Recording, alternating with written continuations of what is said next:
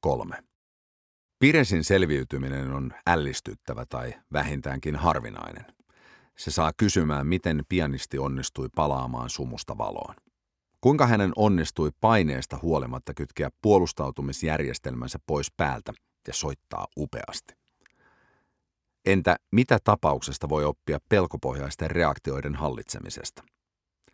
Aloitetaan adrenaliinista ja noradrenaliinista, jotka ovat yhdessä yksi pahimmista Piresin kohtaamista haasteista. Niiden vaikutuksesta pulssi nousee, jotta toimintaan valmistautuvat isot lihakset saavat happea ja kortisolin vaikutuksesta glukoosipitoisempaa verta.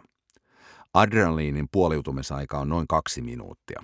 Ja vaikka välitön vaikutus on lyhyt sen jälkeen, kun lisämunuaiset ovat lakanneet erittämästä sitä, Piresillä ei ollut aikaa hukattavana.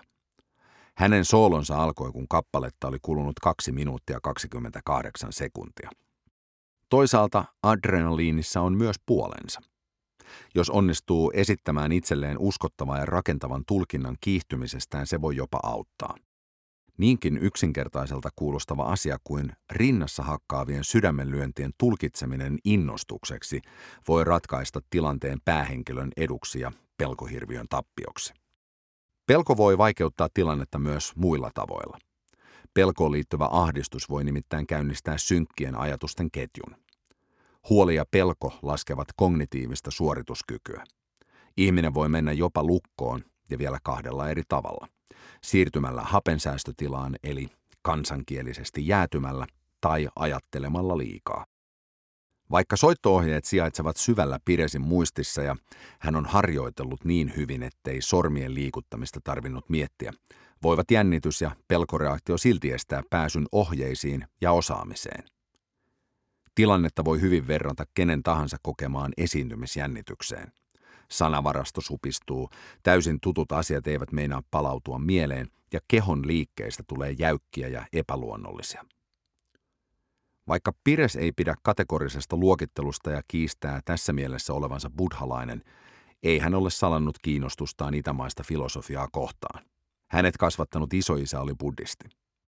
Buddhalaisen filosofian mukaan huolista ja murheista pääsee keskittymällä tähän hetkeen.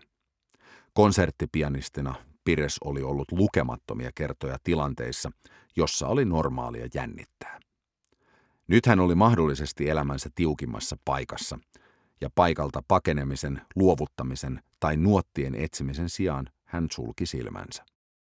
Vain Pires itse tietää, mitä teki ja mitä hänen päässään liikkui. Hän on voinut katsoa asiaa kaukaa ulkopuolelta kärpäsen näkökulmasta. Hän on voinut ajatella, että ei ole lopulta iso asia, jos konsertto ei palaudu mieleen.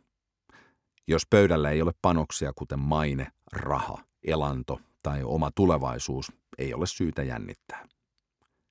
Pires on saattanut myös keskittyä kehoon, hengitykseen tai vaikkapa musiikkiin.